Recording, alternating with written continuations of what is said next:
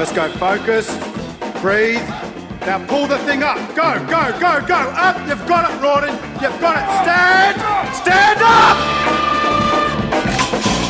Very good.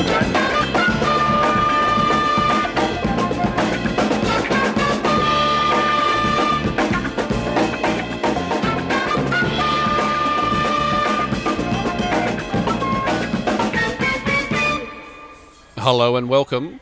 This is Under the Bar. It is the Clean Health Podcast. Thank you very much for tuning in. We do appreciate and value your downloadership.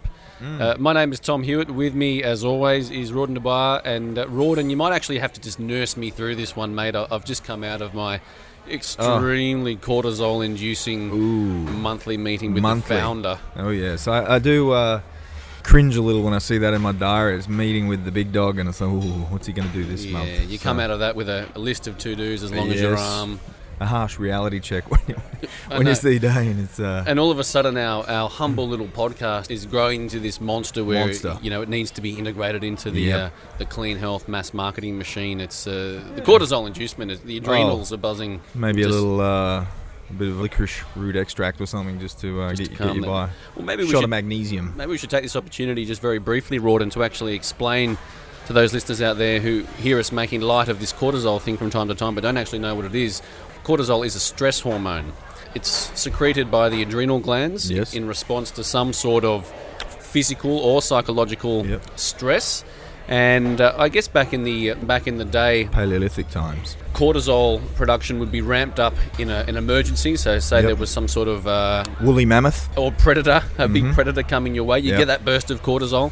If you are hungry or going through a period of starvation, what cortisol will do, it will actually it will secrete and access uh, amino acids in the muscle Yeah, and convert them muscle, to, yep. to glycogen, Yep. to fuel energy, to then go and find food. But of course, once the predator is out of the way and you're free and you're safe, Boom. on- once you've found your food, boom, cortisol done, The gone. adrenal glands have stopped uh, vibrating. Yeah, and it, it goes straight back down. In the, the modern era, of course, you have your monthly meeting with the founder. Yep, You get an email from the boss. that's right. Uh, the girlfriend nags about something. Yep, And yep. you get that little buzz. Traffic, that- red yes, light. Mm. All of these little stimulus throughout your day Yep. where you get that just that feeling which you know it's a sensation of anxiety Yep. or some sort of stress and there's cortisol pumping out. Mm. And we do make light of it from time to time, but in terms of getting someone in good shape, Yes. maximizing body composition, chronic exposure to low level cortisol production over a long period of time Yeah. really can play havoc with your, your body's ability to be able to uh, respond to Yeah. even the most perfect training and nutritional stimulus.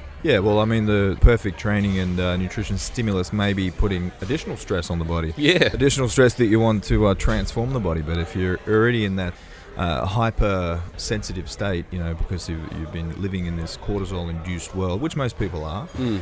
yeah, modulating cortisol and, and, and really taking the bull by the horns with that one is something that, that we do do down at the CHPC. And um, looking at things like, doesn't necessarily have to be supplements, Tommy.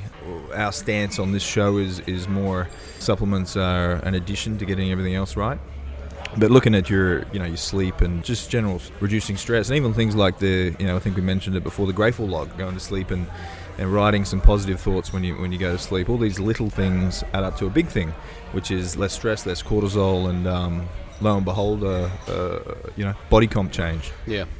Coming up on the show this week, we'll have the week that was, Big week. the big week that's uh, been out at the CHPC. Exercise of the week, we're going to have a look at dumbbell pressing, Oh, staple. Mm. entry into uh, upper body pressing movements. Yep. Our superfood for the week, we're looking at eggs. Oh. They may very well be the most superfied superfood that we've Yeah, ever looked the- at or ever could look at. Yes, the most super of all superfoods. They really are amazing. We can dispel a few myths along the way there as Yep. well. Uh, training program of the week, we're going to have a look at a 6 12 25 method. This is a, a fat loss method. Bit of a fat loss theme this week, Tommy. A fat loss theme to the program. Anyone who's done a 6 12 25 will tell you that it's very unpleasant, very challenging. Mm, Supplement of the week caffeine. Sticking with the fat loss theme, caffeine is one of the few uh, nutrients or substances that have been uh, proven in many studies to Yep. help mobilize and free fatty acids for Yeah, um, yeah. for energy use and expenditure and good for fat loss. Yeah. Found in coffee, which most people uh, can't get through a day without. And our special guest on Very special. this episode, Rawdon, is Keegan Smith. Yep. Keegan is the strength and power coach for the Sydney Roosters. And unfortunately, the Roosters got knocked out right at the pointy end of this season, but their legacy over the last few years, and certainly while Keegan has been a part of that setup, obviously culminating in the grand final victory last season. We're going to have a chat with to Keegan about what he does at the Roosters and, on a broader sense, um, his Holistic approach to things. the holistic approach to nutrition and lifestyle and getting people Yep. and his athletes in the right mindset. Um, Yeah, the holistic approach to handstands. But no, it'll be awesome to have Keegan in. I've uh, been following him for a little while, and I I really love what he does. So it'd be great to chew his ear off. and the show, of course, brought to you by Easy Eating. Yep. Easy Eating, of course, you can check them out at easyeating.com.au. They provide a meal service to the Greater Sydney area. Uh, get all your food and your proteins sorted out. And later Yep. in the show, we'll give you a chance to win a week's Yes. worth of Easy Not going to give it away though, but uh, you know, they'll have to work for it. You can earn it. And of course, Rawdon, as we uh, like to say every week on this program, Yep. anything that you and I do discuss is you know, just our what we've experienced down Yep. at Clean Health. By no means is it the only way to, Yep. to do something.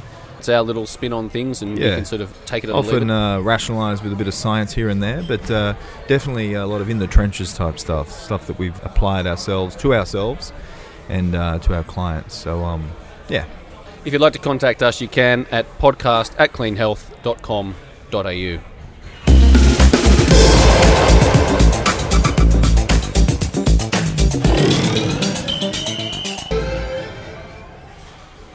Rawdon, you're known for producing consistent body composition transformations with your clients. Most typically, I guess the stage competitors like to come to you and you prep them for physique competitions and that kind Yeah. of thing. But from time to time, you do get the average client who comes in and you work on them, and then maybe halfway through that process, they decide that ultimately they would like to compete. Yep. You've had a client in uh, Scotty Kennedy yeah, who's had a pretty decent transformation over the last 12 to 15 weeks. Yeah, 12 to 15 weeks. Yeah. He long term does have a you know a desire to get on stage. That's always at the back of his mind. But it was basically get him in, see what we can do with his body, see what it does, get some fat off, and uh, see what's underneath, and then go from there. But yeah, Scotty Kennedy. Um, I guess it was a good example of putting our systems that we do use down at the CHPC. A pretty textbook sort of process that I went through with Scotty, and, and the end result, the before and after pics are, are pretty good. And um, I would sort of say it's it's two two thirds of a you know halfway to his uh, stage debut next year, but certainly a, a very good transformation that can get him into a pair of uh, speedos down at the beach uh, or at the swimming pool uh, this weekend. So he did well. Yeah, so he took his body fat from 17.6% when he started, and over that 15 weeks, he dropped 9.2% to be down around 8.4. That's a pretty good. You're losing about a little bit more than half a percent per week Yeah. over a 12 to 15 week period. That's is pretty textbook, you know. textbook kind of stuff. So, what sort of uh, systems did you? If you could just give us a brief overview of For sure. what you did with his training and nutrition over that period of time to affect that result. Nice one. I guess initially we we uh, started him off by looking into his nutrition. So obviously the detailed uh, lifestyle analysis that, that we do initially, structural assessment. So made sure he could move and. Worth noting, he did have some surgery on his uh, groin, so uh, he had uh, some quite complicated surgery on his uh, No Jesus. Yes. So he it was about getting um, setting up those movement patterns again. So we you know the training side of things and gaining strength was a big thing for him too, and we certainly accomplished that. And there was a couple of kilos of lean muscle there as well, and all those assessment measures that you quoted are all using the Biosig. So um, that that's the tool that we use to assess the, the progress of the or bioprint down at the CHPC. So for him, yeah, we, we basically did all the initial testing and found out what he could and couldn't do, and then designed a program. A GBC variation at the start there, so German Body Comp, we mentioned that uh, earlier on. I think Yep. in our uh, episode one, we talked about the GBC, the bread and butter. Uh, I generally start all my guys with GBC. So set up what I call, um, so basically set up nutritional baseline, so the calories he needs to get through his day.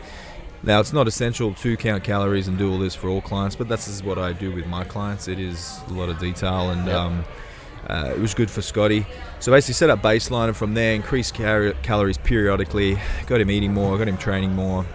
He uh, ate more and more and lost more and more body fat. So it was really quite contradictory, giving him more food. Uh, to what the, the general consensus is, you know, the, the, the school of thought is you need to eat less to drop fat, calories in, calories out. Yeah, that is true to a degree.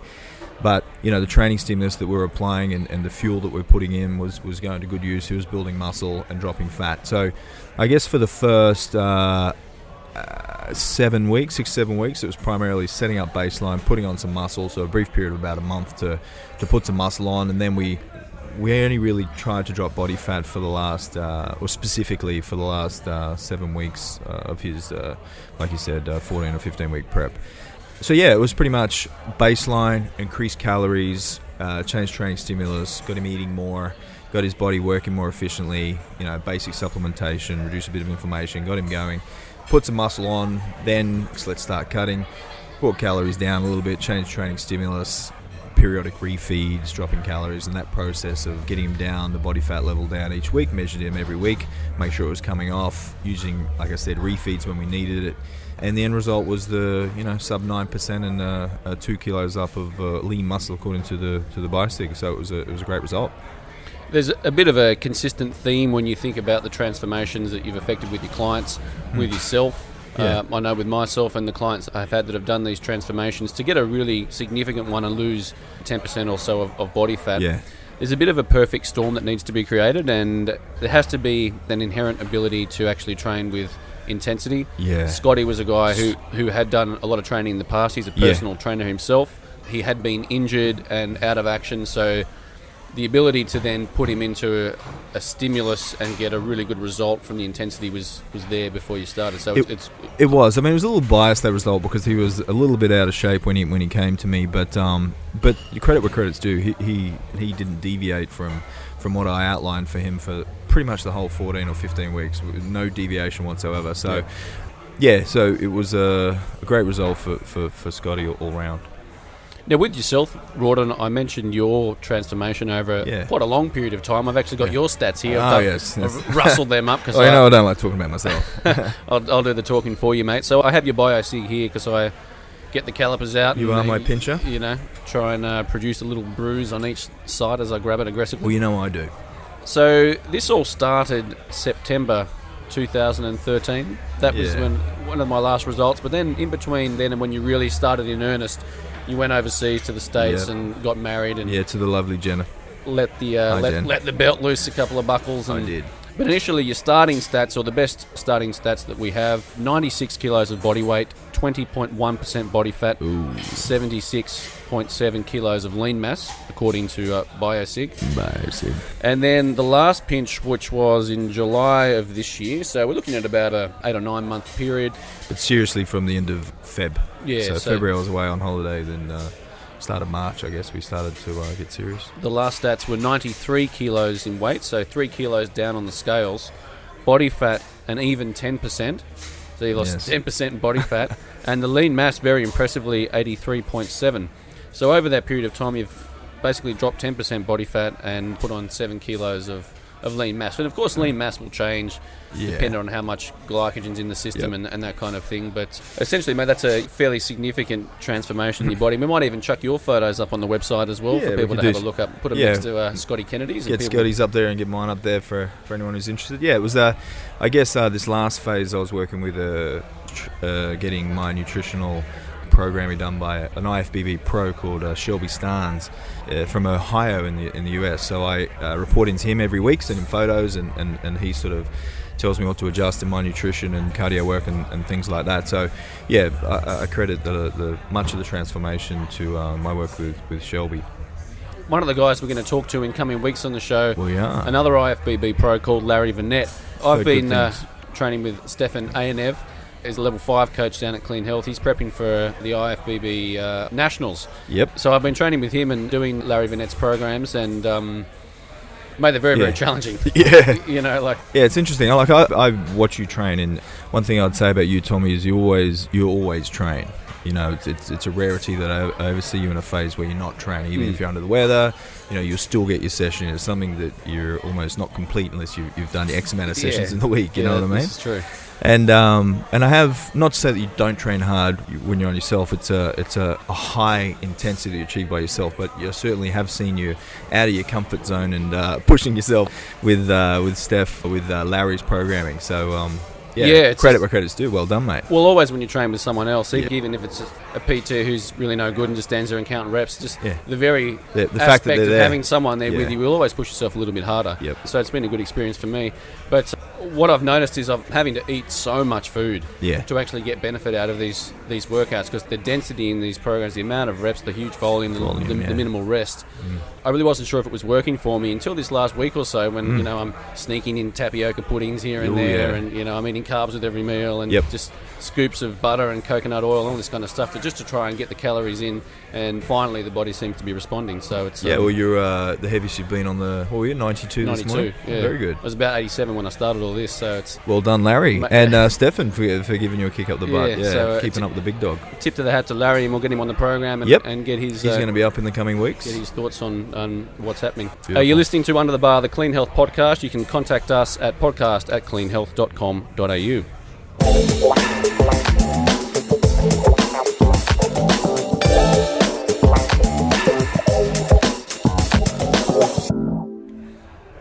Dumbbell pressing. Uh, Staple. Entry level bang for buck compound pressing movement for the upper body. This is where you would start. And even if you've been training for a long time, you can Yeah. Mm. never go past some dumbbell work. It's uh, one of my favourite aspects of resistance training is working with dumbbells. I find the, the challenge of the implement and also the freedom of movement you can have, the comfort Yeah. on the joints and the shoulders, and all the variations you can use with Yeah. dumbbells to be uh, really appealing to me. Yeah, definitely a, a bread and butter movement there, Tommy. And uh, you know, to be honest, uh, the, you you love it, and uh, I've been, uh, I guess, lifting heavy of late. So for me, it's always the heavy dumbbells, and it's like, ah, gotta go, gotta go pull them off the rack, Yeah. set them on the knees, boost them up. So I've of late been, uh, you know, gravitating more to the uh, barbell bench press, but which we'll get to in the in the coming. Uh, episode which, which I just love, but yeah, the dumbbells, awesome, awesome movement. Let's talk about that. So I think one of the first things to discuss, Rawdon, with dumbbell pressing is that it's not just an exercise to build the pecs or the triceps and the shoulders. Yes, it, those are the muscles, the prime movers in the exercise, but to execute the dumbbell press properly, it really starts from the feet working up. You need to have a stable Yeah. base, get your feet set, Glutes on. the glutes pressed on, the stabilizers through the back and the thoracic Yep. region all switched on, get Yep. a nice thoracic extension. Your traps locking in the scap. Long Yeah. holding everything tight. As you're pushing the dumbbell, you're driving through your heels and Yep. the floor, sending power and energy up through the glutes, through the spine, to the upper back, and then out through the chest. So, executed properly, it's a real bang for buck, almost a total body kind of movement. Yeah, yeah. Even more so than I think a, a barbell bench press because you do have much more of those stabilizing muscles through the through the shoulder, stabilizing the, the dumbbell, which wants to, you know, when you're pressing heavy, unless you get that strict movement pattern, that perfect movement pattern, you slightly off, you won't make the lift. So those stabilizers really have to engage and. Um, and bang for the buck, even through the, the, the scapular stabilizer, is much more stress having um, you know two dumbbells than holding a bar. So bang for the buck, yeah, you can't go wrong.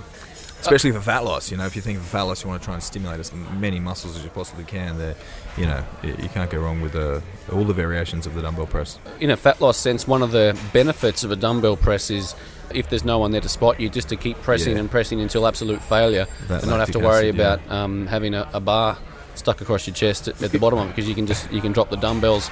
On the flip side to that, for really heavy neural work and strength Yeah. work, it, it's kind of hard to do any less than four. Would you say? yeah, we sort of thought about that. About four, I reckon. four to five reps with dumbbells, any less than that, and it's just too taxing to actually get them off the rack and get them set Yeah. in the position to press them effectively. Yeah, four, any less than four, you, you you know, for neural work, you really want to be looking at the barbell. Down at the CHPC, we've got a nice rack of thick Lovely grip, rack. thick grip Watson dumbbells, Yeah, and basically above 10 kilos, every dumbbell in the house has a, a thick grip to it. rotating handle. Yeah, It's quite foreign for people who come to the gym for the first time or are used to the old skinny dumbbells and then have to adapt to, to this thick implement. But the benefits of the training stimulus are profound, and you know once you get used to them, I, I think that's probably the only way to press. yeah, definitely. Um, uh, well, why don't we run through some of the, the facts and figures with the uh, the, the thick grip? Oh, I mean, you can you can certainly use the um, uh, fat grips. You've probably seen those. You, know, you clip them onto the to the dumbbells or barbells, so you can replicate what we've we've got down at the CHPC with the Watson dumbbells. But you know, we've got yeah, pretty much everything you can think in, be it from pull up grip uh, handles, you know, oversized thick grips there to easy bars to uh, straight bars, um, pretty much everything that you could possibly want in a thick grip we've got down Yeah. there. We've got the muffler, Yeah. which is a two and a half inch or three inch, maybe the the huge uh, 25 kilo barbell. That's a that's a beast to um, bicep curl, that's for sure.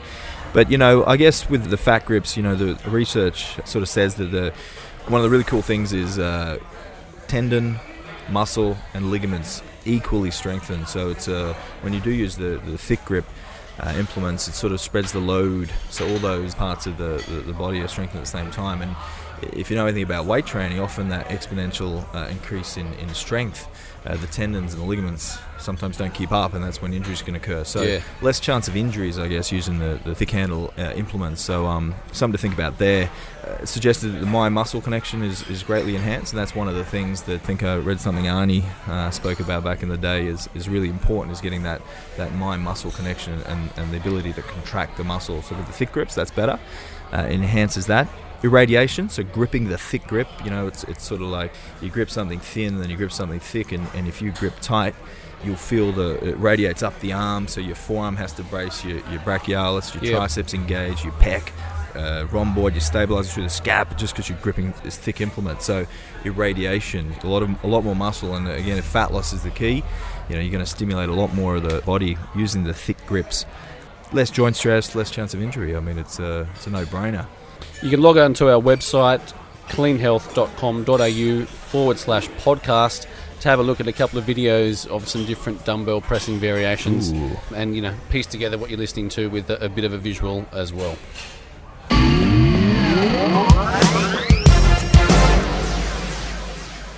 Yes, you're listening to Under the Bar with Rawdon and Tommy. And Rawdon, I reckon uh, in about a thousand shows' time, when you're probably nearing the age of 60, and we've At exhausted, least 60, Tom. we've exhausted every superfood known to man, Mm. we may well reflect back as to what is the most superistic food of them all and refer back to this very segment Mm. as we're discussing eggs. And possibly, Rawdon, there's not a more nutrient rich Dense. food. There's maybe not a more nutrient dense food on the planet. Well and truly a superfood, Tom. You know, I think the thing is with eggs is uh, it does have a little bit of everything in there, Tom. Well, it does. I mean, it's got all the ingredients, all the material required to uh, to grow a, a A- life. A complete protein, perhaps. Yes, all nine essential amino acids. Yep. A whole range of vitamins, vitamin A, B vitamins, Yep. selenium, lots of nutrients for the brain, and we might go into what some of these things do a little, in a little bit of detail as well. yes. Good but- for the eyes. Lutein. Good for the eyes. Very rich in antioxidants. Mm. Very delicious. Yes. Yes. Very delicious. Unlike, uh, you know, perhaps uh, apple cider vinegar or, or, Yeah. or fiber or Yes. some of those other Superfoods, superfoods, yeah. which you really got to work to get them down the Yeah. hatch. If there's any problem with eggs, it's eating too many. Yes. Yeah. Well, interesting point, Tom. Yes. Quite often people will have issues with eggs, overconsumption, especially, you know, the uh, the clean health clients starting the day with protein and fats generally. Um, you know, I guess the way we do things down there, we we will rationalise that that's a much better way to start the day in uh, brain function and uh, blood sugar profile for the remainder of the day. And of course, you're getting protein in as well, so fundamental for um, maintaining the muscle mass that we're so desperately trying to build. And for a lot of new clients or clients that are new to that way of thinking and they've grown up on cereal or toast and stuff like that, sometimes the transition to protein and fats can be very daunting. Yep. And well, you might say, well, what do you have for Sunday breakfast if you go out to a cafe? Oh, bacon and eggs or something. All right, well, let's sort of transition you into maybe the meat and nuts breakfast with perhaps Yeah. some bacon and eggs to start with. But Yeah. then, obviously, I think what the point you were getting at is then they can just jump on the egg bag wagon a little too hard and just have too many. Yeah. Yes, yes. Yeah, I think uh, over time, overconsumption of any food uh, will lead to issues. But yeah, eggs in particular, uh, egg whites more so than, than the whole eggs too, Tom. So I know uh, a lot of old school uh, type bodybuilders will generally um, you know, advocate egg whites because uh, you know the fats want to get fats down at certain times of a competition prep. I think that has its place, but you know they they're throwing out the best part of the egg, Tom. That's right. The tasty part of the egg, The- the, egg yolk. the golden yolk. Yes, yes, Yes. And I guess in a certain way, Rawdon eggs have been demonised probably since about the 1950s or thereabouts when there was this infamous study linking high cholesterol levels to heart disease. But it's been uh, fairly significantly debunked these days, and, and essentially dietary cholesterol doesn't necessarily increase levels in blood cholesterol. No, It tends to be more inflammation in the body, which is uh, the issue. which is the issue. Yeah, and the thing is also, Tom, that if you restrict cholesterol, the body will just make more cholesterol if it's needed. That's right. So the consumption of saturated fats and cholesterol being the, the fundamental issue in regards to heart health and heart disease, and they're showing now that the correlation is, is not that. The fact that you have a, a low intake of saturated fat and control cholesterol and have, in fact, low cholesterol uh, levels in the blood does not correlate to less chance of cardiovascular disease or anything like that. And it, Tom, a little bit of history. I mean, it all started uh, back in the 50s by a uh, an American nutritionist called uh, Ancel Keys. And he basically had a study that showed uh, he had six countries that really reflected after World War II that the a trend uh, in increased uh, heart disease and, and uh, I guess uh, equated it to uh, an increase of uh, saturated fat.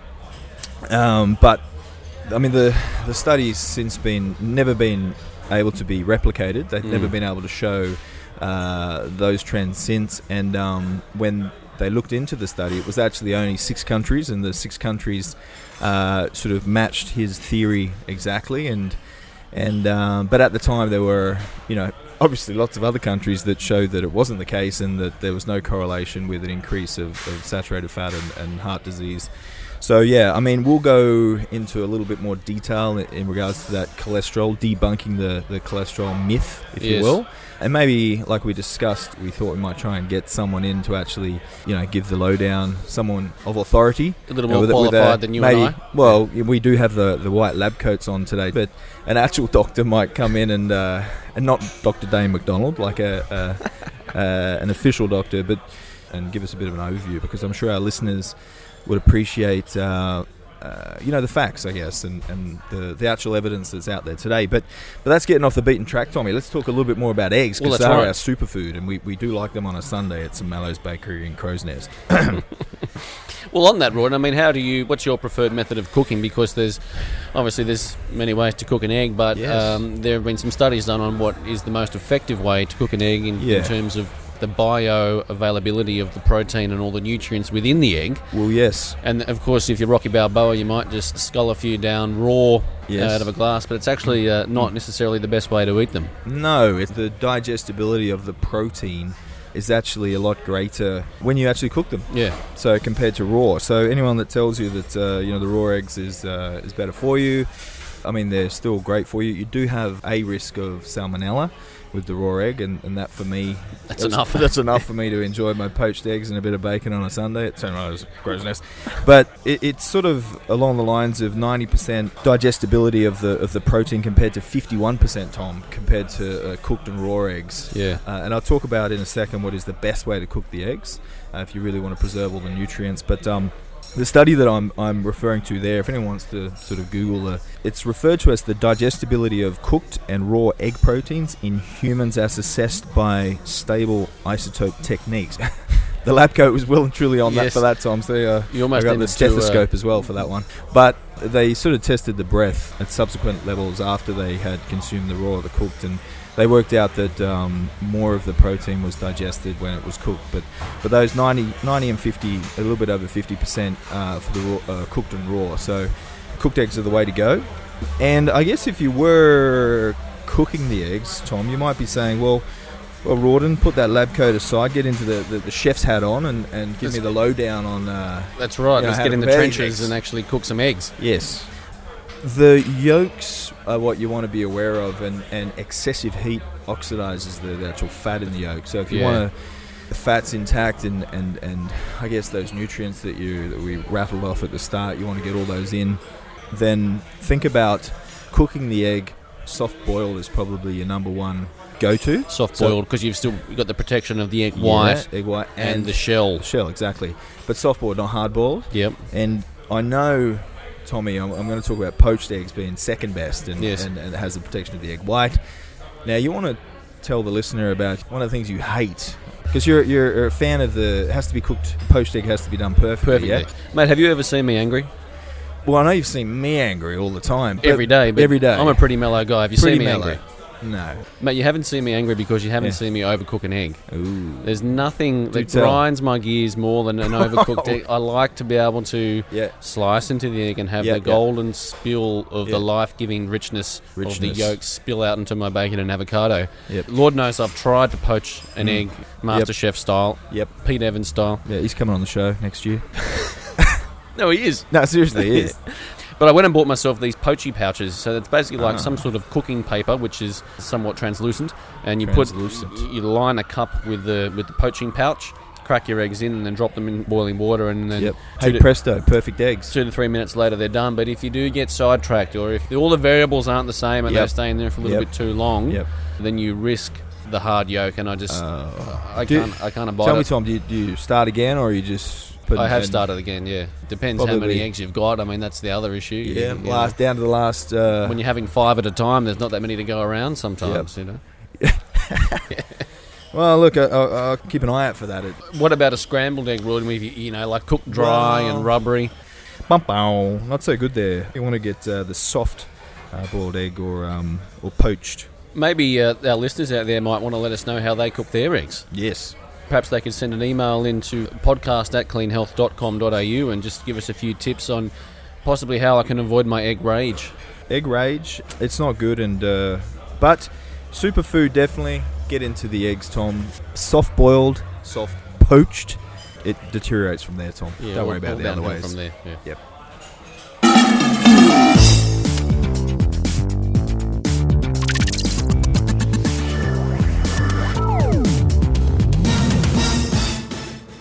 Trading program of the week. Ah, yes. Sticking with fat loss on the show today, under the bar, we're going to have a look at a 61225. It's a, a method of training which was popularised by Charles Poliquin, who you mentioned earlier in the Yep. program, Rawdon. One of the benefits of this method, I guess, a, a tri-set, so you're doing three consecutive exercises in a row, working the same body part most typically, Yeah. and you start with six reps, very little rest into 12 reps, Right. And then into 25 reps to finish Yep. that off. So you'll pick one body part, three different exercises, and go from 6 to 12 to 25. So it incorporates a variety of loads and basically covers the uh, neural to metabolic spectrum of targeting different muscle fibers as well. So you're getting type 2B, type 2A, and type 1 muscle fibers with that range of repetitions within the one workout. Hell, Tom, it sounds like a perfect workout. All, all, all muscle fibers stimulated. It, it, you know, and if you think break fat loss down, what are you trying to do? Stimulate as much as you possibly can, uh, create as uh, as much metabolic stress as you can, create a, the biggest calorie deficit as you can, create that EPOC post-exercise oxygen consumption. You know, really uh, break the body down. So stimulating all those varying fibers is, is definitely going to do that. And uh, like you said, it's uh, it's created in the, the depths of hell. This one, this is if done correctly, especially if the, the pendulum squat is the, the 25, it'll certainly reduce a, a grown man to uh, tears. Hundred percent. So we were talking about dumbbell pressing earlier in the program, Rawdon. So to give an example of Yep. how a 6, 12, 25 might work for, let's say, chest, Mm. it can be very, very simple in its application. You might start with a 45 degree incline dumbbell press Nice. For six reps. So you get out Yep. some heavy dumbbells and punch out your six reps. Mhm. Drop those. Get up, drop the bench maybe down to a, a 15 degree incline or, Ooh. or even a flat. Yep. And then you rip out 12 reps with some slightly lighter dumbbells. Maybe throw in a neutral grip there. Certainly, you could switch the Mm. grip up, and then Mm. maybe you wander across to the decline bench Ooh. with some, you know, just some light, fluffy weights, and then try and rip out 25 repetitions with a decline dumbbell press. Ooh, nasty. And once you've completed that little cycle, that's when you get a little bit of rest. But the intensity required to get through those workouts, huffing and puffing, Very fighting the tough. lactic acid, Yep. is the real challenge there. And, and that's why it's so effective for fat loss. It's fat loss directly through an increase in the growth hormone release from the, the huge amount of lactic acid Yep, that you build up. stress. Um, like you said, you're also stimulating a variety of different muscle fibers. Yep. And thirdly, just Yeah. sheer calorie expenditure. I mean, a- leg workout, for instance, of Oh. a, a 6, 12, 25, by that, the end of that, you're actually so exhausted, dripping in sweat, that you're struggling to get enough calories in in the rest of the day to actually get back to your baseline, you know? Yeah, this is true. I mean, fat loss from a, a variety of uh, angles with the 6, 12, 25. um, particularly uh, particularly brutal workout. And I suppose you know if we were describing the 6, 12, 25, the the time under tension or the the length of each repetition, uh, for those that, that aren't familiar with TUT or the time under tension, generally a longer rep length. So you might uh, lower the dumbbells for four or five seconds for the six. And then for the 12, you might be down to about uh, three seconds lowering the dumbbells, then pushing up three seconds to lower it. Uh, time under tension um, for the for the reps down a little bit, and then that 25 is more you're just trying to get them out. You know, Yep. you're just trying to get 25 of those bad boys out, uh, keeping form as much as you can.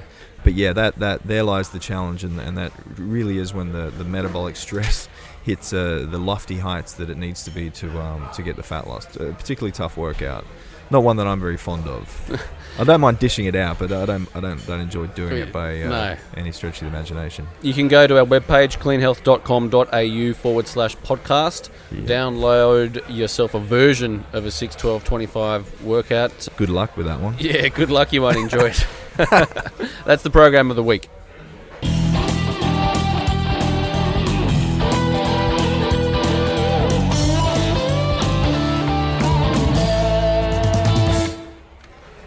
The show, Under the Bar, the mm-hmm. Clean Health Podcast, brought to you by Easy Eating.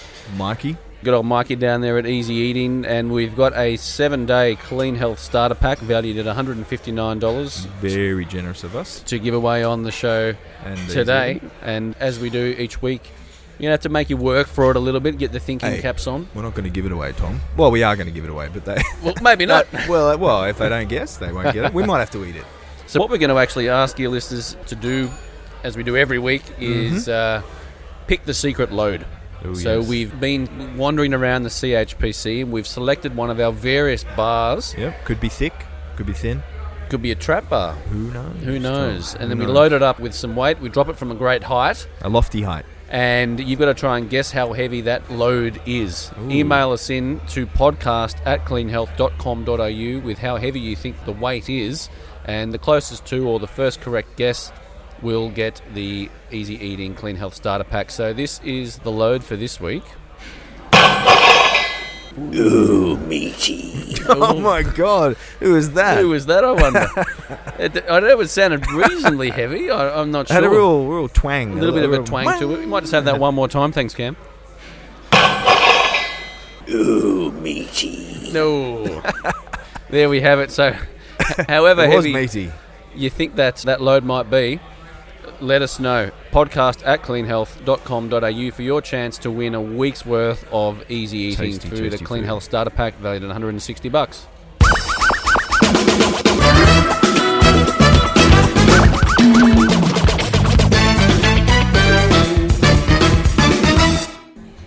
Yes, well, I hope you're enjoying the show thus far. It- It's been a big one.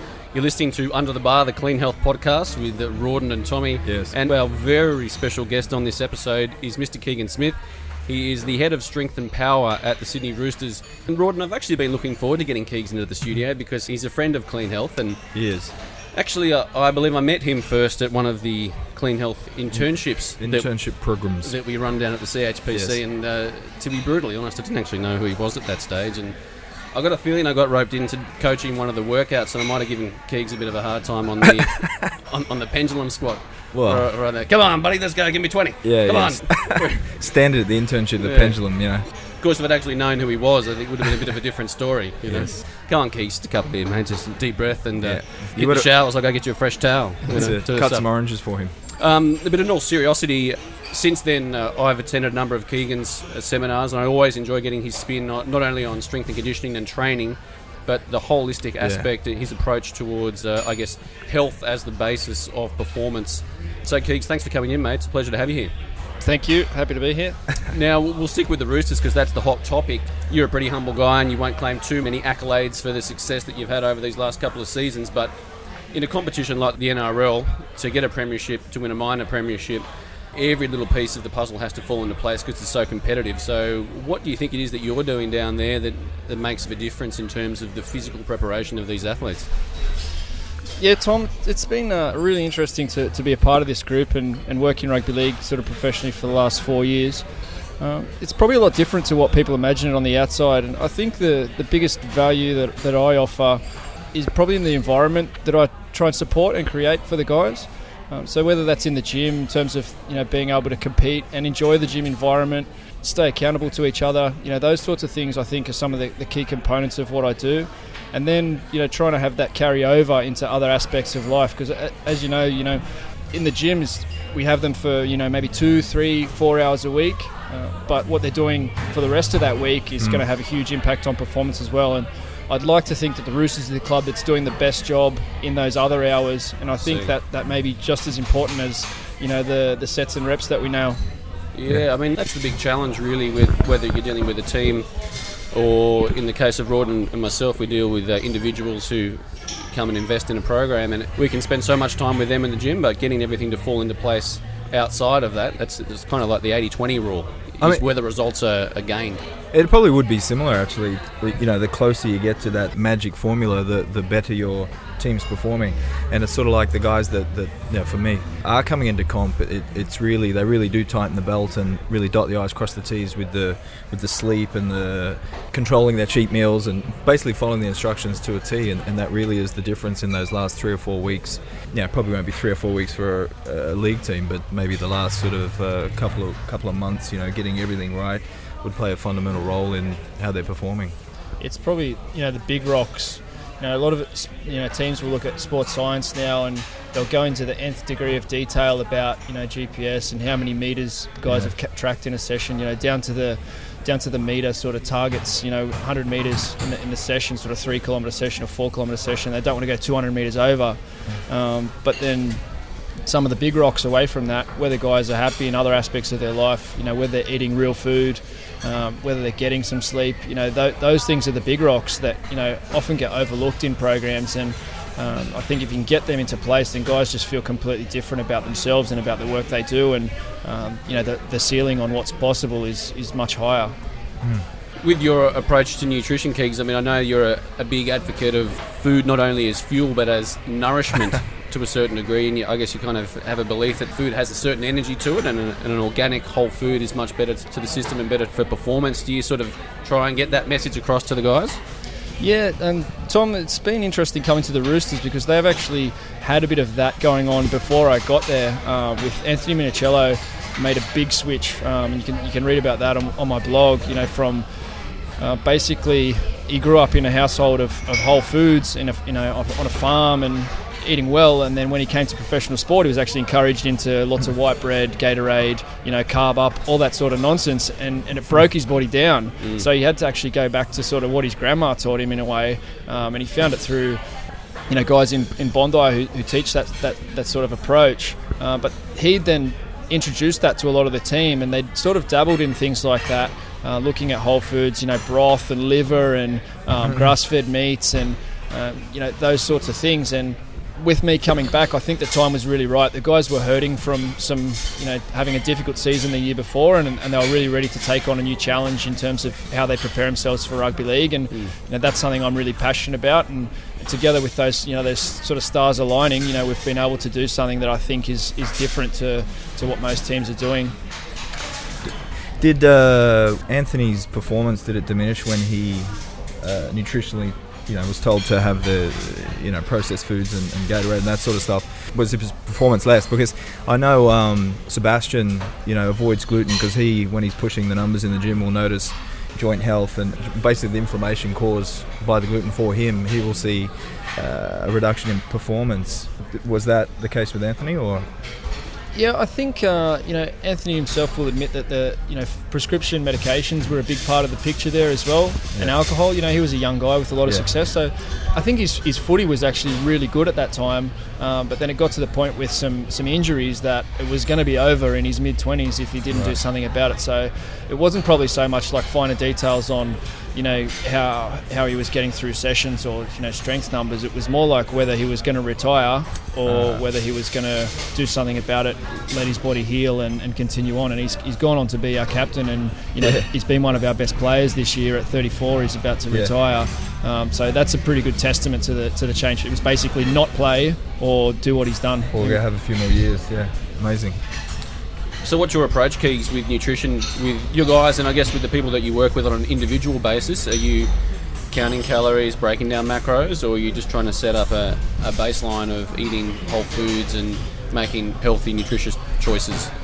A lot of our stuff isn't really body composition focused. Um, most of the guys I work with are around about the size that we want them, and the level of detail for you know macro and calorie counting those sorts of things is, is just not the level that guys are at in Yeah. terms of the detail that they put into that part of their life and Yeah. they've got a lot of other aspects of their life that they have to nail with you know promotions and learning game plans and um, you know the demands of, of daily living that for us it's not necessarily practical but I don't think it's necessary either so the focus is on you know nutrient density of, of their meals and we find that they, they generally self-regulate pretty well. If we if we're asking for them to drop a little bit, they'll you know they'll find a way to, to do that basically through uh, just cutting their portion sizes a little bit or making sure they're clean. You know, cutting out some of the, the junk. I wouldn't say you know the standards in our in our meals and the quality of food that we have is anything like what you ha- you guys have in the physique um, department, but you've got to take into consideration that these guys mostly come from you know lower income families and they may have grown up not eating anything that we would consider you know real food so Yeah. to shift towards just eating vegetables regularly and eating meat decent quality meat and, and just focusing on those things just makes a huge difference in the way their bodies feel. If you can think about you know going from living on pop tarts and minis um, you know, Um, to, to real foods it's it's not necessarily the level that that we're needing to go to um, with these guys. And, and most of them are genetically you know blessed. They're training hard. If they just get it you know somewhere near right it, it gets amazing results. So there's there's a different sort of a market that you know you guys are working in but that's what we sort of need to get done at, at our level. And all our team meals you know are along those lines. So the guys have an example of what they should be eating. And, and I'd say our team meals are a lot different to other teams. Based on when we go to hotels we always have to have you know special requests and say no no take that away. Bring this out. Yeah. you know and having butter out for the guys or cream Awesome. and stuff like that you know is like a they can't get their heads around at hotels because everyone else is ordering com- you know everything low fat and just Yeah. putting white bread everywhere and you know like it's it's a different approach but it's those big rocks I guess that we really focus on I guess you mentioned the difference between the market that you deal with and the market that Rod and I deal with. Let's appeal to our market a little bit because it is a clean health podcast. What is your nutritional philosophy and how would you Fundamentals, you know, yeah. the fundamentals of putting together a plan for someone or what you feel improves performance and body composition, health, and all that kind of stuff? Yeah, so say someone's already you know eating generally quite well and they're and they're wanting to go to the next level, then I, I will look to get them to include organ meats coming from grass-fed sources. So you know I usually have um, some liver, you know at least once a week. My wife actually made it the other day, sort of with together with mince, put it through a mincer and put it in with the mince, Okay. um, together with some veggie and stuff, and it's absolutely beautiful. Like I, I really enjoy it when it's when it's done well. Yeah. It can be horrendous. I can see I can see people even listening to the podcast, you know, screwing up their noses. But I, know. I used to have uh, axolotls when I was uh, when I was growing up. I used to feed them kidney and, and liver, and it's the thought of eating them myself is pretty tough. But that's not a bad idea. Keegs, mince it up. So organ meats, that's one thing. yeah, they're the you know the most nutrient dense foods. If you look at any other culture, you know, if you go to markets in Asia, the, organ meats are much more expensive than the muscle meats. The muscle meats have always been considered, you know, junk. The- In, in Yeah. nature, if if a lion makes a kill, it'll go for the organ meats and leave the, the, the rest behind. So, you know, what made us human was our ability to to get some of that, and also you know to break into the bones and, and eat brains and eat bone marrow. Um, and these were the foods that our ancestors, uh, you know, they, they thrived on, and they've just completely disappeared from from the Western diet. So even people eating a paleo diet can be missing out on, you know, fundamentally what, what got us to where we are now. Yeah. I'll just also say that even uh, back in the day, the, the, the bodybuilders, the, the big supplement of choice was the desiccated liver, 100%. you know, with uh, very nutrient dense, but that had all the, uh, you know, an amino acid profile that uh, rivals uh, anything that you can get today. And um, yeah, I've got a couple of tubs of it at home. I haven't cracked it open yet, but I might get into that after today's uh, episode. Aside from the organ meats, Keegs, where do you move to next? Like, what are your preferred sources of fat? Yep, coconut oil is a is a big one for us. Coconut milk and, and those sorts of things, they go well into, into meals. You know, you can you can cook with it really easily, and that's probably the you know the oil of choice for cooking. And then um, I'm a big fan of ghee. Um, for some, butter is, is really good as well, but it just depends if how, what sort of issues they have with dairy proteins. Yeah. You know, it's, it's a lower risk option to go for the ghee. If you can get it in bulk from the Indian stores, then it's um, can be pretty economical and it, it's a really good source as well. I, I think uh, for the for the fats, And you love the butter too. You mentioned the butter earlier, yeah. Yeah. Just like straight butter, not the clarified, the ghee. Yeah, if you don't have an issue with dairy, then you know good quality butter. You know, there's not massive amounts of those dairy proteins in there, so you know a lot of Yeah. people will be really good with it. And uh, Usually most people tolerate the butter, don't they? yeah, 100%. And then the, the fats from the meats as well. You know, the, the fatty cuts of meat have always been sort of um, more valued, and they're the ones that, I- that I really enjoy. You know, but as long as they're coming from grass-fed sources, so the fatty Yeah. fatty acid profile of the animal is, is healthy. You know, that's Yeah. that's uh, that's what you want. You know, one of my favourite meals actually was when I lived out in uh, in the outback. We had we used to go hunting for kangaroos, and the kangaroo favourite part of the kangaroo was always the tail, and the tail is where the kangaroo stores its fat, and the kangaroo tail is absolutely delicious. Is If that anyone- right? If anyone has a, a yeah the opportunity to, to sample that, you can buy it at the, the grocery stores where there's uh, indigenous communities, and, Yeah. and uh, three or four bucks. Cook it up in alfoil, fantastic. Yeah, right. Bit of garlic and uh, some herbs. What's your stance on carbohydrates then, Keegs? And do you work those in around training or open slather? How do you fit those into a meal plan? Yeah, I, I guess it depends on the goals of the individual. You know, it is definitely easier to lean down if you if you make some rules around carbohydrate for guys who are who are trying to trim down.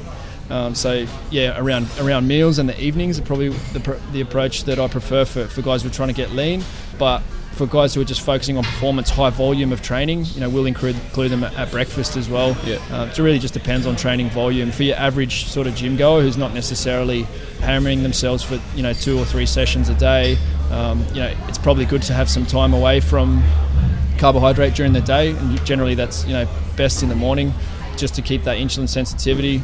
Pretty similar stuff to what we do down at the CHPC. I've learned from the best.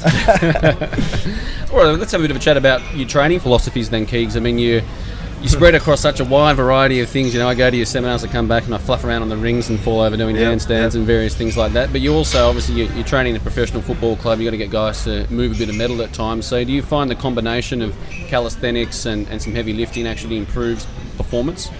Yeah, well, I mean, if you look at rugby league, it's a very complex sport in terms of the, the, the motor patterns that are involved. You know, you've mm. got to be able to run fast, change direction at speed, you know, smash into other blokes, you know, throw them around. Uh, the, the neurological demands of these athletes, you know, they're, they're motor geniuses to be able to do what they do. They may not be academic geniuses, some of them, but they're you know, the majority Yeah. of them are motor geniuses. You know, they can solve physical problems, and the guys who can do a standing backflip or a running, you know, front flip and that sort of thing are the guys who dominate the game and become special. So there's definitely a role for complexity in our training, and uh, and uh, that's you know something that comes in in terms of the calisthenics and that sort of stuff. It's also keeping guys fresh, keeping guys honest, keeping them you know interested in what they're doing. There's always a challenge aspect to what I do. So if I don't want to necessarily challenge them with a one RM back squat or you know a, a heavy you know clean and jerk, then we, you know we might just work on. Um, you might have a challenge at the end of the warm up who can hold a handstand for the longest, Yeah. and you know guys love that. These guys, Yeah. are, you know, they're born to compete. They, Yeah. they love being in that environment, and if you can have them enjoying that environment, you know, performance spikes massively. You know. The program that you write is, is you know, as you guys know, the execution is, is what really Ah, yeah. is going to make the difference, and, and the emotional attachment you have to that program and to the Yeah. environment that you're in at that time, you know, is, is going to have such a big impact on anything that's written down on paper. Yeah. Uh, Have you seen an improvement in performance? In because I know I still see you on Facebook. You're still squatting. You're still front squatting. You're still trying to get your numbers up on those various lifts. The calisthenics um, has has that helped to any degree with that stuff? Uh, it's interesting. You know, I, I guess I worked pretty hard at trying to get those numbers up. You know, just powerlifting, keeping it low reps all the time, and Doing the um, good stuff, yeah. Yeah, I've gone past those numbers. Um, in you know, it sort of took almost a year away from heavy barbell work, and it's been uh, sort of nine months more or less since I've been back to doing it, and I've surpassed all my all my previous numbers. So I'm Awesome. getting my training age is obviously you know increasing as as Yeah. uh, as my hair falls out as well. But you know, I'm. Uh, yeah, I, I'm doing. I'm at you know I'm at best levels I've been on all those lifts. You know, I just recently snatched 100 kilos, which I never thought I'd be able to do, and I think that's in large part down to my ability to stabilize weight overhead and some of the things that I've picked up Yeah. um, through the calisthenics. I think have played a, a big part in that. So I think it works well together. The, the, the motor skills that you spoke about. Yeah, and just being able to stabilize a really heavy Yeah. load overhead. overhead. If, if you're able to do a one arm handstand and, and, and sort of stabilize that, you know, against the wall, even without the balance component, Yep. you know, you've got 90% or 100% of your body weight going through that, you know, that shoulder joint. Then when you go back to a 100 kilo snatch, you know, you've only got 50 kilos on Easy each peasy. on each Yeah. shoulder joint, you know. So that's Yeah. that's sort of been a, a limit for me. You know, I, I, growing up, I often felt like my shoulders were going to dislocate. My brother had two Ricos going into snatch. That was something that I worried about, you know, Mm. and doing the handstands has definitely um, you know given me a lot more confidence in my shoulders, and they, they haven't felt like they're going to sublux or anything at any time um, in, in the last sort of year and a bit when I've been getting into this stuff. So I think it's it can be a really valuable addition in terms of performance, and you will see the Chinese weightlifters doing you know handstand push-ups for ridiculous amounts of reps, Yeah. and even the old school guys like Doug Hepburn and whatnot, you know, were able to do freestanding handstand push-ups. So Yeah. you know, this stuff has been in, involved. It's not uh, I'm not inventing this. No, no. Well, even um, the infamous Brian, uh, our resident criminal lawyer down at the CHPC, uh, he is following a clock off program at the moment, and uh, various times throughout the week you'll see him with a couple of stacks of plates doing uh, handstands with, with the plates on each hand. So.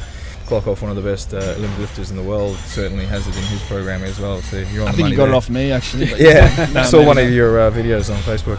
And What about um, body composition, like muscle mass, when you did change from you know the big movements to more of the, the body weight movements? Did, did that change? Yeah, I got a bit lighter, and it got to the point where I was like, yeah, these these chicken legs have- you know, they're even skinny for chicken legs now. So yeah, I, I probably got down to like 77, like 79 to 77 was probably my average towards the end of the, the stint of just focusing on calisthenics. I was doing like uh, pistol squats and whatnot, but yeah, since getting back into some more barbell work, and I'm using this time progress method, you know, which is a, a really simple way to get some some volume into training, so I can push up my training volume quite a bit now. I can I can basically choose to if I want to put on mass, I'll just do a little bit of higher rep work Yeah, um, on these compound lifts, and I find that my body weight's jumping easily. So I sit around 82 at the moment, and that's um, around sort of where I want to be. I, I like having that mix of being able to, you know, do the, the, the calisthenics type stuff, and Yep. and I don't really, I'm not really interested in, in bodybuilding at the, at the moment. It's all sort of performance based. Sorry, Get Ron, out. I'm sorry. There's Can the door. Just explain the time progress Yeah. program, Keegs. Yeah, so basically it's just five minute blocks of training, and you either do, uh, you either have to complete 5, 15, 25, or 50 reps within that five minute block. So basically it works out to be either 1, 3, 5, or 10 reps each minute. And it's just a really simple way to keep people accountable. You know, uh, the problem I see is that most people, when they go to the gym, they just they lose focus and they're playing on their phones, and there's no intensity in their training, and they can't track what results they're getting. So it's it's just uh, reverse engineered to be able to th- make things really simple, so that people can get really good results, um, keep themselves accountable, make it super simple, um, and it's actually I sort of designed it for other people, but I've fallen in love with the method myself. I really enjoy this style of training, so I, I know that I have to get through at least two five minute blocks of training for that day, and if I do that, I'm progressing towards my strength goals. So you know I hit PBs almost every day based on whether I'm hitting a five rep target or a 15 rep target. I keep track of those records, and yeah, all, all my strength records are going up, and it's it makes it um, a lot smaller mental challenge to, to get your head around what you have to do that day for you know someone who's busy. Um, and not necessarily going to put aside time for their training. It's it's it's less of a mental mountain to, to sort of get over. So I've been using that for a while. I've had some of my athletes use it. You know, I've used it with uh, with, with some of the big names at the Roosters and and my online program. And yeah, the feedback has, has been really good. So I'm, I'm looking to roll that out as an app. Just describe it if you were doing a squat workout. Is it just the one exercise in that block of time that you do, or is there an A1, A2, or how do you? Yeah, no, I, I- it's just it's just on that one exercise. Pick one so, movement? Yeah, you Yeah. don't have to uh, you don't have to monopolize the gym or anything, and it, it kind of brings some more density into that movement. So yesterday I did it. Um, I haven't done you know dumbbell bench for ages, and yesterday I thought you know first session back into dumbbell bench. I'll do 10 reps every minute. So basically you get your 10 reps done. You've got like 30 seconds rest, then you're on again. Okay. So I did it. You know, I pulled out the 25 kilos, thinking yeah this is be, this will be sweet. Like I'll you know I'll do it easy for the first day back, and I'll just build from here. Um, you know, after three sets, you know, on those short turnarounds, you just you're just feeling a burn, and like after the you know the five minutes, I just had a huge huge pump in my chest for like Yeah. two, two minutes after that. Fair bit of Um, and it's, it's it, yeah, it is it is a bit of volume, and it's like based in a short time period. Uh, but I found it very very effective for getting strength gains as well. So rather than doing an hour and a half session on squats, I know if I can get these five minutes done, I can push my squat up, and I've, I've done that with you know pushing my front squat up 20 kilos, um, just in simple you know five minute blocks, um, two three times a week. Um, so Awesome. yeah, it's it's it's pretty cool. Well, we might uh, take that and uh, sell it as ours down at the CHPC. It sounds pretty good, mate. Yeah. You heard it from, Just from us on the. put a Clean Health logo on it the and uh, thank you get the marketing machine behind it. oh yeah. Thanks, Keegs. Uh, Thanks, you mate. guys you guys are using all the best programs down there, so I'd be honoured if you were. Uh, So, mate, in terms of supplementation for y- your guys and for the people that you work with online, what are your philosophies in that realm? Yeah, I've probably been to uh, I've been to the extreme of like a thousand bottles of uh, pills and Yeah. you know working working it all out, you know, carrying them around, rattling rattling around the world.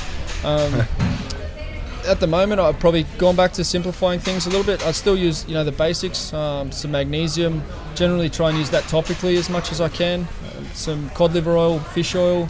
I've got a newborn baby, and, and she's just actually started to to have some cod liver oil, and she really likes it actually. So that, she might have a taste for that liver that you were um, Oh, yes. turn your nose up about before.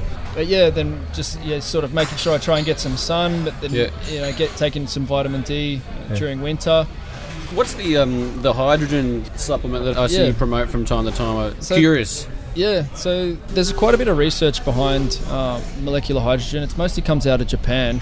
It's a selective antioxidant, um, and it it's a anti, has an anti-inflammatory effect uh, on the body and, and improves cell signaling. So there's there's heaps of different research papers about that. Mostly it's, it's been used in, in water. So th- those really fancy water machines like Kangen water that you might have heard of, or al- alkalized water. I think you guys might even have one, don't you? Yeah, yeah, yeah, yeah. So w- the, the thing is that it's probably not the pH that's having the positive effect there. It's probably the nanobubbles of, of hydrogen, molecular hydrogen. Um, so that's there when you first drink it out of one of those machines, but then it kind of quickly dissipates. If it sits in a glass for a while, it dissipates. Yeah. Yeah. Okay. Um, and that what they're saying now is that that yeah, this basically this supplement is able to get it into your system, and it um, yeah it, it acts you know more quickly and. Um, yeah, it's been the biggest probably change in my training this year that I've been able to train, you know, super consi- like with a lot more consistency than I have in the past, and just deal with more training volume, despite you know sleep deprivation of a new baby and um, a business and, and you know running an NRL team strength program and all that stuff. Like I've, I think it's really helped me to be able to deal with that. And the, the neural kind of hangovers of high intensity work, um, are definitely, it's a definitely a different sensation since I've been using uh, this supplement. How, often do you have it? Is it round training or? Yeah, I have it pretty much every day. Like I was like religiously smashing it every day uh, for for a good while there, um, but I think it sort of has a there's kind of a residual effect where it cleans up some stuff and you don't maybe need it quite as much. Yeah. Now I, I generally use like five in the morning and five um, before training. Uh, but I, I wouldn't necessarily use it. Um, I'm not. I'm not as religious with it at the moment, just because I'm, I'm getting done what I need to get done, and I'm, I'm dealing with that kind of volume pretty well. What? Like what, what do you Tablets. Tablets. Capsules. Oh, right. Okay. Yeah, right. yeah. Fascinating. Yeah. So, mate, what's happening with your online uh, project, and what's sort of next on the cards for you, mate? Yeah, so I've just uh, recently, you know, opened up again the integrative strength coach certification. Uh, that runs through the workshop, the you know the, the strength essentials workshop that you Yep. that you came to, Tommy, and then um, a four-day internship that's limited to sort of just ten people. So I get to really work closely with some guys for four days. And then there's an online component to that, which runs basically a weekly accountability call, and it's either uh, me presenting, you know, training systems that I use, or, or guest coaches. So I've had some some good guest coaches on there. Um, the guys have really enjoyed, um, you know, having having those guys on, and just the regular contact uh, there has been has been really positive. Um, so that's sort of part of what I'm doing, just trying to support PTs and, and guys who want to get into strength and conditioning to be able to have um, an avenue into that. Um, then I've also got a, a members program that's basically more for, for gym goers to be able to help them to get more out of their training if they're you know going into the your average you know snap or fitness first or whatever to have a bit more of a plan so they can you know get some better results. And, and again with that there's an accountability group that we have which has um, been getting some, some good feedback you know on online forum um, and, and then we run some some webinars and stuff for those guys as well. So trying to make it pretty personal trying to sort of actually you know know the guys and have that, give them the opportunity to, to interact in this world of you know uh, digital stuff that Yeah. sometimes is a bit nameless and faceless and, and static. I'm trying to sort of do that stuff a little bit differently. Well, Sounds exciting, mate. Well, look, thanks very much for coming in today and, and having a bit of a chat. And uh, All thanks to Keegan Smith and the the organ meat. That's a great ad for liver. thanks, Keegs. Thanks, Cheers, mate. guys. Thank you. Bye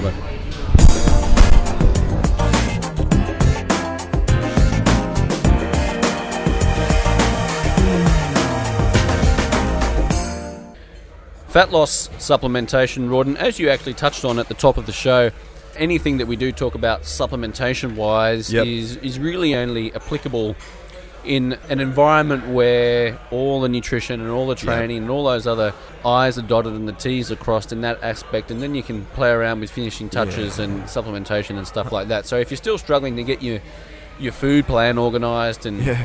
compliance with the nutrition that your trainer might have given you, then um, you know supplementation is not going to have a profound effect on your No. on your results, but it, it can be very good for the icing on the cake. Definitely. What we're looking at this week is caffeine. Caffeine has some, you know, some pretty well-founded applications in fat loss. One of the things that's great about it is that it's easily accessible, it's cost-effective, and it's fairly bang for buck. Hmm.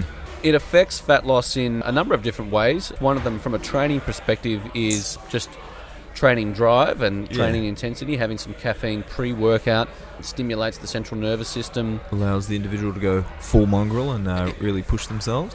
But from a more of a physiological standpoint, Rawdon, it does play a role in actually mobilizing fatty acids for energy. Yeah, yeah. Fatty acid from the fat cell to be oxidized in the energy powerhouse, the mitochondria, and um, provide fuel for the workout, if you will. So I guess there's a few things to take into account when you think about caffeine. Yeah. One of them is that the body does become tolerant to it. So Hmm.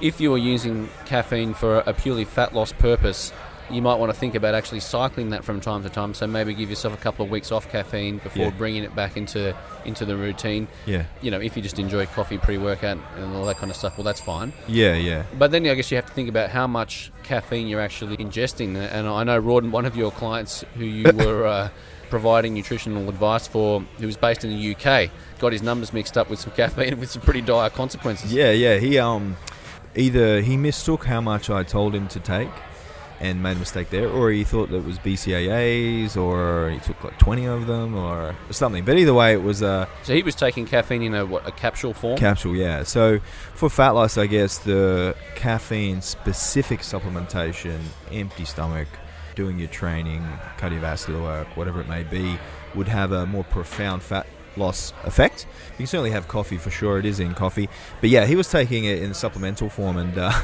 you know he sort of uh, went offline. And uh, I was also working with a good friend of his over there. He told me that he'd actually been uh, admitted to hospital. He he took a. I mean, it sort of sounds funny, but it's pretty serious. He actually had a, a ridiculously high heart rate that the, even at the hospital they couldn't bring down. So, you know, on the verge of having a heart attack. He was over. His nervous system was overstimulated. So, certainly uh, in excessive amounts, caffeine is, is not your friend, and um, you know it can uh, you know have dire consequences if you if you do abuse caffeine. That's for sure. But uh, he's fine now, and and um, it took him a couple of days to come come back down. But uh, yeah, pretty scary stuff. First time taking the supplementation, and uh, yeah, got his numbers mixed up. But uh, yeah, you don't want to. Uh, if you are taking supplemental form, make sure you get your dosages correct. Speaking of which, what would you or what do you recommend for your clientele? I generally like a cup of coffee is about 100 150 milligrams of, of caffeine, I suppose. But I generally, if they're taking supplemental form, will go anywhere from 200 up to about 600 milligrams. I know, again, Charles Poliquin, he loves caffeine as a, a stimulant for a workout, loves it pre training. He likes to go um, high for, for his clients, but I guess for me, uh, always err on the side of caution and, and start lower. 1 to 200 milligrams, see how that affects the individual. But anywhere from 200 to 600 is the general rule of thumb with caffeine uh, supplementation. But certainly can stimulate the workout. But it, uh, if you become overstimulated and that anxiety and that rapid uh, heartbeat and the elevated breathing rate, then it can it can really actually detract from the workout. So helping fat loss or stimulating a, a workout is one thing, but uh, to take you beyond that uh, that comfortable position you're in and then put you into that hyperactive state is it really is quite um, especially if you're doing cardiovascular uh, interval type work where you're going to bring the heart rate up substantially uh, anyway or something like the 61225 when you're really getting the heart rate up with that 25 reps so uh, it is uh, a vasoconstrictor to some degree, so with volume type work with the 61225s, you'd probably still go with a bit of caffeine because you're primarily uh, trying to go for fat loss rather than hypertrophy. But if you were doing 61225 for hypertrophy, which it could certainly be used for, maybe some sort of vasodilator might be more in your alley so you can really increase that metabolic stress and, and stimulate the, the type 1 fibers. But, but um, yeah, so anywhere between 200 and 600 uh, milligrams, not grams.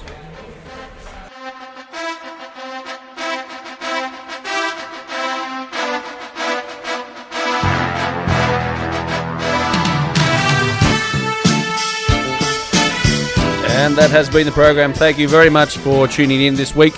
Under the Bar, the Clean Health Podcast. Some takeaway points for you. Get stuck into some dumbbell pressing. Uh, uses pecs, triceps, shoulder stabilizers, scapula stabilizers, the inner core unit, the glutes, the whole lot. It's a total body movement. Whole kit and caboodle. Work it into your routine. and uh, program. Have a crack at the uh, 6 12 25. Go onto our website, cleanhealth.com.au forward slash podcast. Download that uh, that program and, and have a crack at it. Let us know how you go. Ooh, nasty. Thanks for tuning in.